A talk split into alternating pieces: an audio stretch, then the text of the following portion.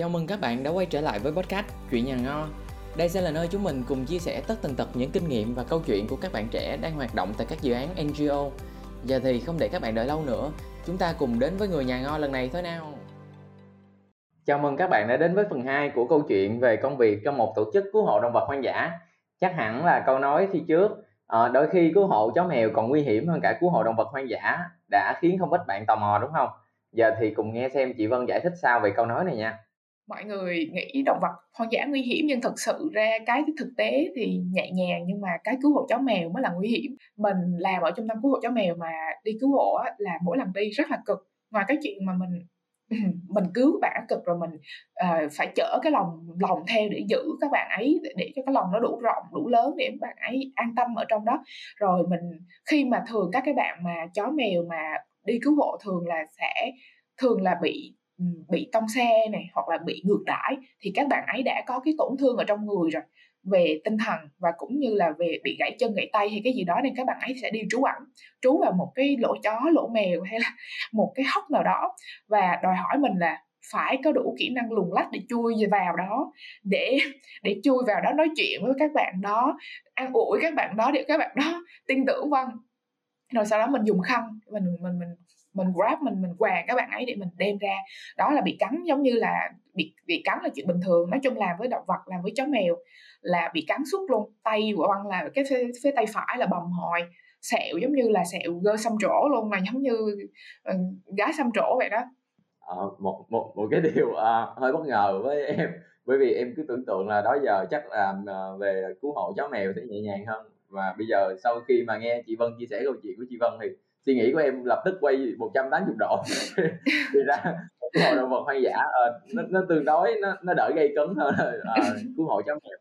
Uh, vậy thì trong suốt quá trình uh, làm việc uh, cứu hộ động vật hoang dã thì uh, chị Vân có cái kỷ niệm nào đó mà chị Vân thấy đáng nhớ không? Ừ, kỷ niệm đáng nhớ có và phải nói là nhiều lắm. Thì Vân sẽ kể về ba kỷ niệm đơn cử cho ba cái công việc chính ba cái đầu việc chính mà văn làm việc mà một cái trung tâm cứu hộ có thể à, một cái trung tâm cứu hộ cơ bản là có đó là thứ nhất là cứu hộ thứ hai là chăm sóc và thứ ba là tái thả. Cái việc cái cứu hộ đó thì câu chuyện là uh, lần đó văn đi được nhận tin đi cứu hộ một bạn cu ly thì họ văn văn nhớ vẫn còn nhớ đó là ở phú thọ. Thì cái lần đó là cái lần tự nguyện à, tự nguyện à, báo cáo đó là cái một cái nhà hàng thịt chó người ta tự nguyện báo cáo và tự nguyện giao nạp. Thì khi mà văn văn đến á thì văn thấy là cái câu chuyện họ kể đó là vì cái nhà hàng đó ở phía sau cái nhà hàng là một cái con sông lớn. Thì nghe mọi người nói là con sông đà cái nhánh con của con sông đà đó thì không biết đúng hay không? Thì uh, mọi người nói là cái bạn cu ly đó ôm cái khúc gỗ ở trên cái sông đó rồi trôi trên sông đó và vì uh, và cái anh chủ nhà hàng ảnh mới vớt cái đó bạn cu ly vào cứu bạn cu ly và báo cho EMV rồi báo cho kiểm lâm để đến để tự nguyện giao trả. Thì có một cái chuyện buồn cười đó là khi mà văn đến văn vào cái nơi mà giữ cái bạn cu ly đó cái nơi mà để cái lòng cu ly đó thì là ở trong nhà bếp của cái nhà hàng thịt chó đó và nhà hàng đó cũng xa xỉ lắm nhà hàng thịt chó nhưng cũng xa xỉ lắm thì cũng cũng lớn lắm. Thì khi mà văn vào cái nhà hàng vào cái bếp đó thì văn thấy cái lòng của bạn cu ly ở bên trong lòng có một cái chăn chó ở trong lòng em à.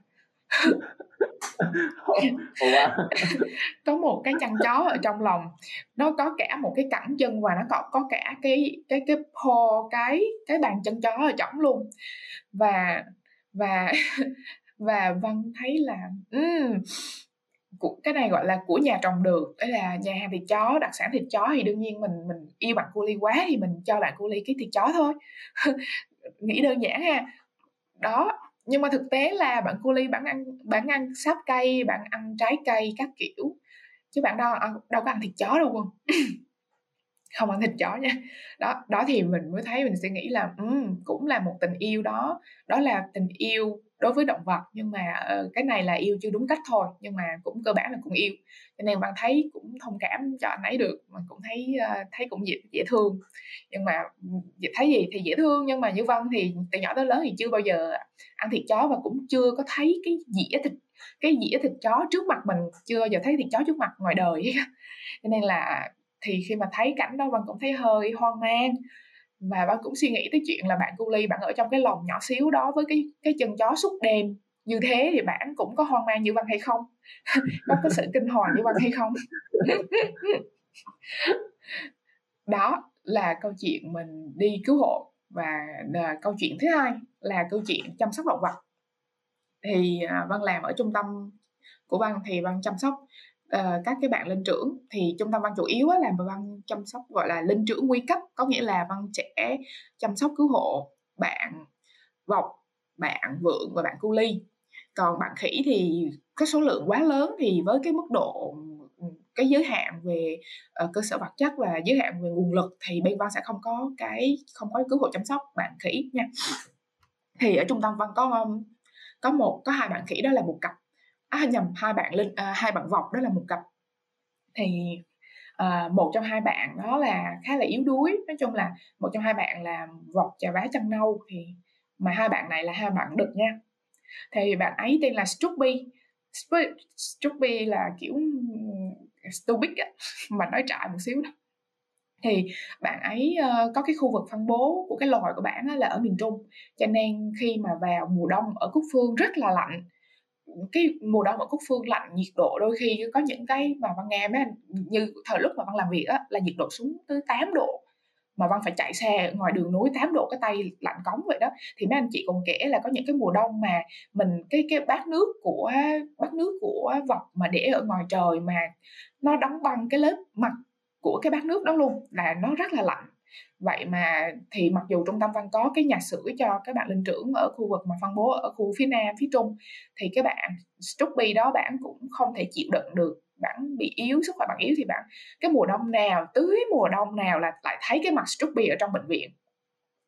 cứ mùa đông là thấy bạn Struppy trong bệnh viện. Thì mà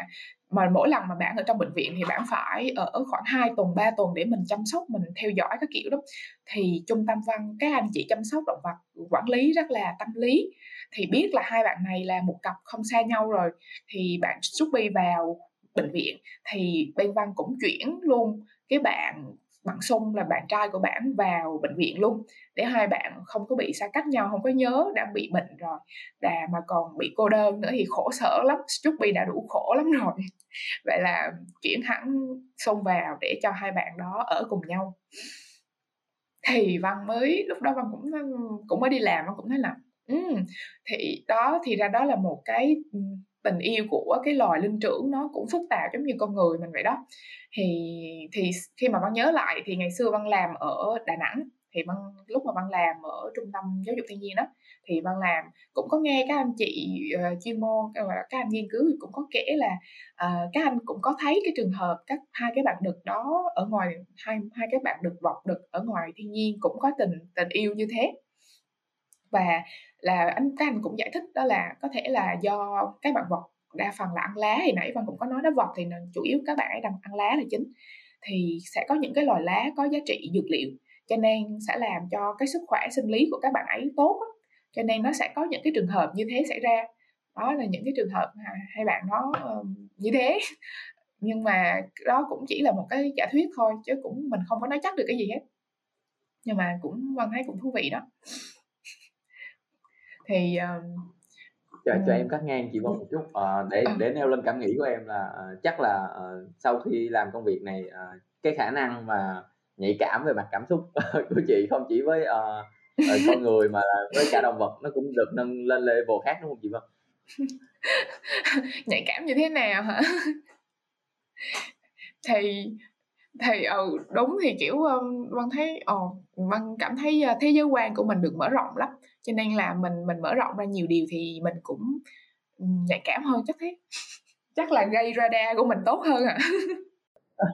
dạ à, vậy thì còn câu chuyện thứ ba như thế nào chị vợ ừ, câu chuyện thứ ba là câu chuyện đi tái thả. Đó uh, cứu hộ rồi chăm sóc rồi bây giờ tái thả nha. Thì khi mà văn đi tái thả chủ yếu văn đi tái thả cu ly. Và cu ly là một cái loài sống về đêm hoạt động về đêm. Cho nên á là khi mình đi tái thả thì đồng nghĩa mình cũng sẽ đi tái thả về ban đêm. Mà ban đêm mà vào rừng rồi thì đương nhiên nó sẽ có nhiều cái chuyện à, là mình hoang mang. Và một trong những chuyện đó là có một lần văn đi tái thả thì văn trên cái đoạn đường đi vào đó, thì văn gặp cả cái đoàn văn gặp một cái ổ rắn cặp nông. Mà rắn cặp nông hoặc người ta gọi là rắn cặp nông và rắn cặp bia là cái loài rắn mà độc ngang với rắn hổ mang luôn đó. Đó thì rất là độc. Thì trong cái đêm tối đó mà mà khổ cái là đi đoạn đó là đoạn đi vào rồi sau này mình phải lại lại phải đi ra chứ chứ mình không có phải là đi, thả cái đoạn đi ra mình đi ra hẳn mình hoang mang thôi một lần thôi rồi thôi. Còn đây là mình đi vào mình thấy ra cặp nguyên một ổ rắn ba ba bạn rắn con. Rồi còn không biết con rắn mẹ đi đâu nữa nhưng mà cái ổ rắn ba bạn nằm với nhau. Thì mình sợ lắm văn văn văn đang còn đang rất là hoang mang. Thì chị thúy mới nói văn là ừ chị Thuy cầm con ốc nhẹ dưới đất lên một có một vỏ ốc cầm lên và nói là à, Vân ơi em nhìn cái vỏ ốc này đi Vân. Chị để qua bên cạnh nha xíu nữa mà đi ra mà thấy cái vỏ ốc này khi mà cái đoạn đường đi ra mà thấy em mà thấy cái vỏ ốc á là em biết là gần đến cái ổ rắn là em em để ý và em tránh nha. Ôi ừ dạ dạ chị. Và, và đi vào đi vào tái thả xong cũng quan sát động vật cũng tái thả cu ly cũng đi ra khỏi chuồng rồi cũng ờ, ổn định các kiểu thì khi đi ra. Có một cái vấn đề khi mình đi ra thì văn đi vài bước văn lại gặp một cái vỏ vỏ ốc một lần. Cứ bước vài bước lại gặp một vỏ ốc bước vài bước một gặp lại một vỏ ốc thì văn mới biết là mới nhớ ra là trời ơi ở cúc phương nó có ở, ở, ở nói chung nếu như mà quân lên cúc phương thì sẽ có một cái đặc gọi là một cái đặc sản là ốc đá. Ở Cúc Phương đó là nổi tiếng ốc đá. Thì ốc đá người ta lượm trong rừng ra chứ đâu. Thì đi một đoạn là lại thấy cái vỏ ốc đá, tại vì ốc đá ở trong rừng rất là nhiều. Vậy là đi một đoạn có một vỏ, mình giặt mình, đi một đoạn có vỏ. Nói chung là giặt mình cả chục chục lần, vậy đó, giặt bắn mình cả chục vài lần ấy thì mình cũng, cuối cùng mình cũng vừa bò vừa lết ra khỏi được cái rừng đó, rồi mình ra được cái đường chính. Và mình hoàn thành cái nhiệm vụ tái thả cu ly của mình với bao nhiêu sự hoang mang trên mặt. một cái giải pháp là tưởng là không hoang mang nhưng mà cuối cùng lại gây ra rất nhiều hoang mang rồi vâng em em chỉ muốn gửi lời cảm ơn đến chị Thu Y đi cùng em lúc đó. À, vậy thì à, kể câu chuyện của chị Vân cũng đã nhiều rồi thì à, nếu như à, những bạn trẻ như em và các thính giả của chị Nhà Nho à, có thể làm gì đó à, những việc hết sức căn bản và thiết thực để ủng hộ à, cái công tác bảo tồn động vật hoang dã thì đó sẽ là gì ạ? Uhm um, việc um, văn với ý kiến cá nhân của vân thì có lẽ mình sẽ chia ra thành ba cái câu chuyện à, gọi là ba cái công việc từ nhỏ đến to để các bạn có thể ờ, nghe các bạn có thể nghĩ về nó và các bạn có thể chọn để làm. Nếu mà các bạn làm việc từ nhỏ tới to luôn cả ba việc thì càng tốt. Đó thì à, à, câu ba việc như thế là thứ nhất các bạn có thể uh, đừng có share hay đừng có xem các cái dạng video các bài đăng Facebook khoe mẻ ờ, khoe thú cưng là động vật hoang dã hay là khoe là à, người đó nuôi khỉ làm thú cưng hay là người ta một ai đó chụp hình với voi chụp hình với hổ um, các kiểu. Thì các bạn đừng có like đừng có share đừng có tại vì đối với văn á văn thấy như thế nó không có cool ngầu một tí nào. Văn thấy nó không ngầu không ngầu đâu không hay đâu. Bởi vì á truyền thông nó là một con dao hai lưỡi nên đó là rất nó hơi nhạy cảm truyền thông nó nhạy cảm. Thì uh, nó là một con dao hai lưỡi cho nên là ừ, thậm chí như văn này văn làm ngành thì tụi văn đôi rất là dằn lòng mình để không thốt ra là ôi bạn cô ly này dễ thương quá bạn cô ly này đáng yêu hết sức. Tại vì sao? Tại vì thực tế, thật sự, thật lòng mà nói thì đúng là cô ly bạn rất là đáng yêu. Cô ly rất là đẹp, rất là đáng yêu mà mình cũng dằn lòng mình không có muốn thốt ra những cái trường hợp như thế đối với bài đăng trên mạng. Mình cũng không nói là cô ly đáng yêu quá hay là những cái lần văn dẫn đoàn ừ, đi đi nữa dẫn đoàn, hướng dẫn đoàn đi nữa văn cũng không có rất là hạn chế để nói. Tại vì nó sẽ tạo ra một cái kích thích là người ta muốn chiếm hữu, người ta muốn là dễ thương thì đáng đáng yêu thì đi kèm với việc là làm thú cưng và người ta sẽ làm ra một cái con dao hai lưỡi mình cần phải cẩn thận cẩn thận với nó. Và các bạn đừng cổ suý cho cái chuyện đó, đó là điều thứ nhất. Điều thứ hai là khi tham khi mà các bạn đi tham quan khi mà các bạn đi du lịch đó, thì như phân nói mình đừng có chụp hình với động vật hoang dã nha. Mình đừng tại đừng có chụp với voi đừng có chụp với khỉ hay là đừng có uh, những cái mà mình trả tiền để mình vào mình người ta cho mình chụp á băng thấy chụp với lại uh, ngựa cũng băng cũng không không thấy không thấy hay. Thì là vì vì vì những cái động vật đó phải chịu cái sự huấn luyện và bị nuôi giữ trong cái điều kiện hạn chế để cho các bạn chụp hình đó để cho các bạn check in đó. Và các bạn và cá nhân băng thấy á, không một nơi nào mà động vật hạnh phúc ngoài ngoài tự nhiên cả. Tức là động vật chỉ hạnh phúc ở ngoài tự nhiên thôi không nơi nào có thể cung cấp được một cái cái môi trường tốt hay là một cái điều kiện mà đúng như cái việc mà các bạn ấy được quyền thể hiện cái tình yêu à, được quyền thể hiện cái bản năng tự nhiên của các bạn ấy. Thì trong nuôi nhốt cũng thấy những cái người mà họ giữ động vật hoang dã và họ để các bạn làm siết thú hay các bạn chụp hình thì nó cũng họ cũng không có cung cấp đúng cái điều kiện để các bạn động vật thể hiện cái hành vi tự nhiên của mình và trong cái thời gian rất là dài giữ nuôi dưỡng trong thời gian dài thì dần dần các bạn ấy không còn là không còn là con voi không còn là con khỉ hay không còn là con ngựa nữa mà chỉ là đứng để chụp hình thôi. Đó thì mình ngoài ra thì ở những cái hàng lưu niệm các bạn cũng um, xin hãy đừng có mua những cái hàng lưu niệm mà mà từ sản phẩm của động vật hoang dã như là ở các cái khu du lịch ví dụ như mỡ trăng hay là vỏ rùa hay là rượu rắn hay các kiểu để làm quà tặng các kiểu thì văn văn thấy là các bạn đừng có mua. Uh, điều thứ ba đó là ờ, điều điều hay nhất mà văn muốn các bạn văn hy vọng các bạn có thể làm đó là các bạn có thể tham gia tình nguyện đóng góp vào các cái chương trình bảo tồn rùa. Có nghĩa là các bạn có thể ờ, bước một chân vào ngành. Ví dụ như là uh, có chương trình rùa biển của IUCN ở vườn quốc gia Côn Đảo. Thì tổ chức hàng năm thì cho tất cả mọi người luôn không phân biệt xuất thân của bạn là ai không phân biệt cái chuyên môn của bạn như thế nào bạn làm trái ngành cũng được luôn. Tại vì IUCN đang muốn lan tỏa cái sự quan tâm của ờ, uh, rùa biển nói riêng và động vật hoang dã nói chung đến xã hội đến với cộng đồng. Thì um, văn văn thấy á, cái này rất khá là hay bởi vì uh, bảo tồn mà có hiệu quả có nghĩa là bảo tồn có sự kết hợp đa ngành đa ngành để tạo ra một cái hiệu ứng lan tỏa cao. Rồi cái thì sau thường là sau những cái khóa tình nguyện viên của tất cả mọi người nhiều ngành như thế thì kết thúc thì chúng ta lại thấy có một cái góc độ của bảo tồn khác hơn một xíu. Dưới cái góc dưới cái con mắt và cái góc nhìn của các ngành khác, bảo tồn sẽ thế nào? Đó, dưới con mắt con mắt của cái cô kiểm toán bảo tồn thế nào? Dưới con mắt của anh luật sư, của cô họa sĩ thế thế nào? Đó, thì sau những cái khó như thế, những cái người mà đã quan tâm và bắt đầu có sự quan tâm về động vật hoang dã rồi thì cái cô luật sư thì cổ có thể là đề xuất cái luật về bảo vệ, về về động vật hoang dã nè, trong công việc của cổ. Hoặc là cái anh họa sĩ, ảnh có thể vẽ về động vật hoang dã, là những cái tác phẩm nghệ thuật của ảnh là động vật hoang dã và là tạo ra cái cái hiệu ứng, cái truyền thông cho cái, cho mọi người, nhiều người hơn biết về động vật hoang dã qua cái tác phẩm nghệ thuật của ảnh và như người kế toán thì kiểm toán thì người ta có thể là huy động cái vốn của công ty của họ. Tại vì thường mỗi cái công ty sẽ có một cái nguồn vốn là xây dựng xã hội đi ờ, để làm từ thiện đi thì cái người đó có thể là uh, huy động để có thể đóng góp cho cái ngành bảo tồn đóng những cái công việc của các cái trung tâm cứu hộ đó. Thì tại vì thực tế là các cái trung tâm cứu hộ bây giờ cần sự đóng góp lắm tại vì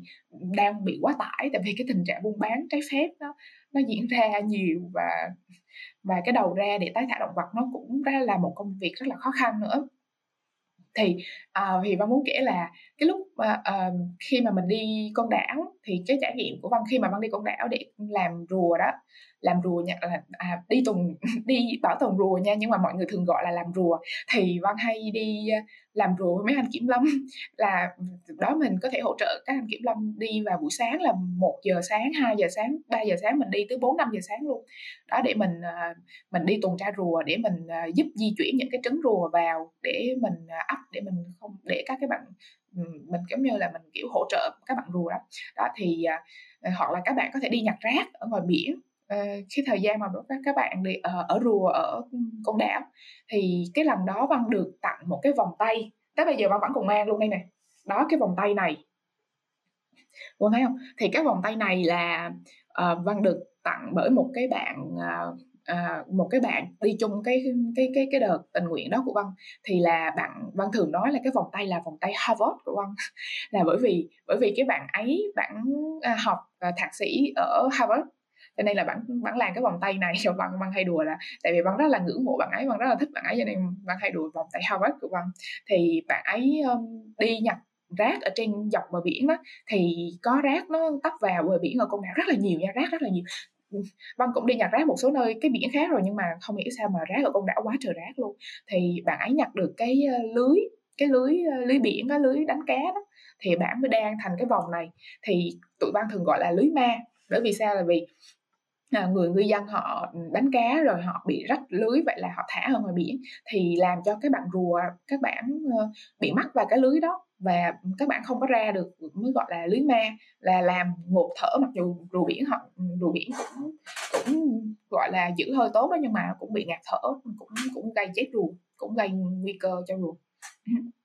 Thì thì thì đó là là ba cái công việc mà ba cái sự lựa chọn mà vân hy vọng là các bạn có thể làm được thì nó từ những cái chuyện nhỏ cho đến những cái chuyện khác. Thì như cái chuyện mà tham gia học về các khóa học hay là tham gia tình nguyện viên uh, thì đó là một cái một cái mà văn hy vọng nhất. Tại vì uh, nó là một cái giống như là bước một chân vào ngành và đóng góp cho ngành. Uh-huh. thì um, Văn có thể gọi là recommend một số cái hướng ví dụ các bạn có thể tham gia. Ví dụ như là à, về rùa rồi ha. Rồi hay là các bạn có thể ờ, học một số cái à, khóa học về huấn luyện về tập huấn về động vật hoang dã. Ví dụ như là ờ, về cái khóa là buôn bán động vật trái phép nè hay là khóa phúc lợi động vật của quay ác của chị Trang Nguyễn của khóa của chị Trang Nguyễn uh, thực hiện cũng hàng năm định kỳ luôn. Các bạn có thể đăng ký tham gia. Thì những khóa này uh, đa phần là không có quan trọng cái xuất thân của các bạn đâu cho nên là chủ yếu là cái sự đam mê và cái sự yêu thích của các bạn thôi. Thì một tại vì mọi người trong ngành cũng rất là hiểu là cái ngành này cái ngành động vật hoang dã này không có một trường lớp nào không có một ngành nào ở Việt Nam dạy cả đâu và không có dạy cái ngành này. Cho nên là không thì thường mọi người rất là tạo cơ hội để tạo ra rất là nhiều các cái khóa học để người trong ngành học để củng cố bản thân và người ngoài ngành có thể biết về ngành và có thể bước vào ngành. Đó um, thì um, thậm chí vẫn thấy thậm chí đối với cái ngành phi chính phủ làm việc phi chính phủ NGO luôn á cũng cũng rất là hiếm cái ngành trường lớp có một cái trường nào mà đào tạo để có thể làm việc được. Đó thì văn hy vọng uh, các cái mà các cái khóa học này sẽ giúp các bạn ờ, hiểu về ngành hơn quan tâm về động vật hoang dã hơn. Đó. thì có một cái thông tin mắt nhỏ là các cái khóa học mà này thường kéo dài 14 ngày nha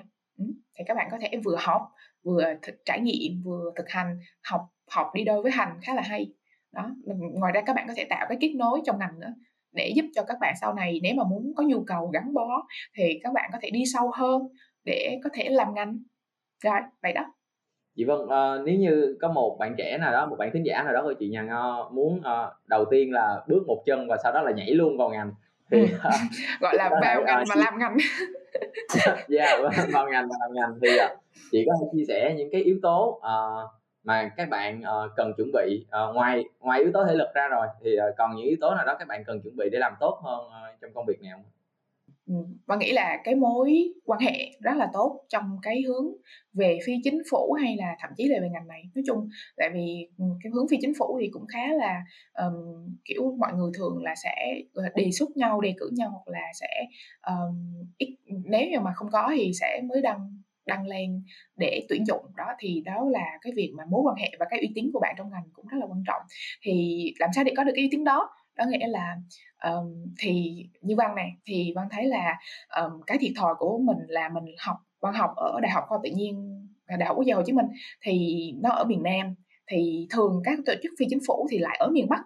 Thường là sẽ phi chính phủ thường sẽ đặt chi nhánh và trụ sở ở thủ đô của các nước mà ờ, cái tổ chức đó đặt. Thì đó hoặc là uh, ở miền Bắc có khá là nhiều cái tổ chức phi chính phủ các bạn miền Bắc sẽ khá là nhiều thuận lợi hoặc là các bạn học ở đại học uh, học ừ, ở đại học lâm nghiệp hay là các bạn học ở học viện nông nghiệp Việt Nam. Thì các bạn từ ghế ra trường là các bạn đã có cái được sự thầy thầy cô giới thiệu và đến vườn quốc gia quốc phương hay là để đi thực tập rồi đi thực tế rất là nhiều tại các tổ chức rồi. Cho nên các bạn có nhiều kết nối hơn vâng còn văn thì văn tốt nghiệp ở sài gòn xong rồi văn cũng lần một thân một mình cũng bằng lần mò vào cũng vào ngành một mình.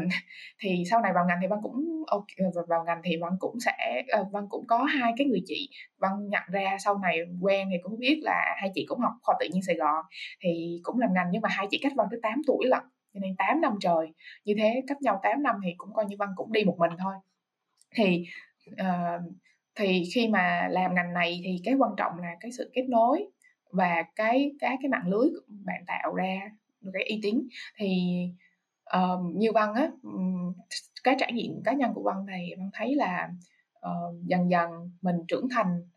văn cảm thấy văn trưởng thành hơn là nhờ vào cái sự dìu dắt của các anh chị trong ngành. Thì uh, văn thấy là có một cái điều kỳ diệu của các cái mối quan hệ này á, là khi người ta nói là bạn có cái kết nối tốt là khi mà bạn à, gọi là bạn ờ, bắt một ai đó ở ngoài ở bên đường nhưng mà bạn bạn vớt được một ai đó bên đường vào và bạn có sau sau này người đó trở thành những người thân của mình những người có giá trị trong cuộc sống của mình thì đó là những cái mối quan hệ mà văn đã có được. Thì đương nhiên là những mối quan hệ đó dựa trên cái sự um, gọi là sự ờ, chân thành nha. Đó thì mình quơ một ai đó ở bên đường vào để họ là những người thân và những người mentor của mình những người giúp đỡ mình không chỉ trong ngành đâu mà giúp đỡ văn rất là nhiều. Và bạn cũng thứ hai là bạn cũng văn cũng muốn nói là làm ngành thì ngành này không như văn đã đề cập là không có trường lớp nào dạy học cả. Thì cái tính ham học hỏi rất là quan trọng vì uh, cho nên là đó thì khi mà tham gia các cái khóa chuyên đề các buổi tọa ừ, các cái buổi buổi tọa đàm hay là cái buổi training thì văn có những cái may mắn là văn được gặp các người anh người chị trong ngành và họ chịu khó chỉ mình họ chịu khó dạy mình. Thì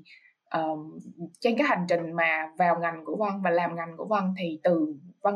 từ Nam ra phía Bắc thì trên hành trình đó thì văn cảm thấy may mắn là văn đã gặp được những cái người anh chị những cái người mentor uh, gọi là um,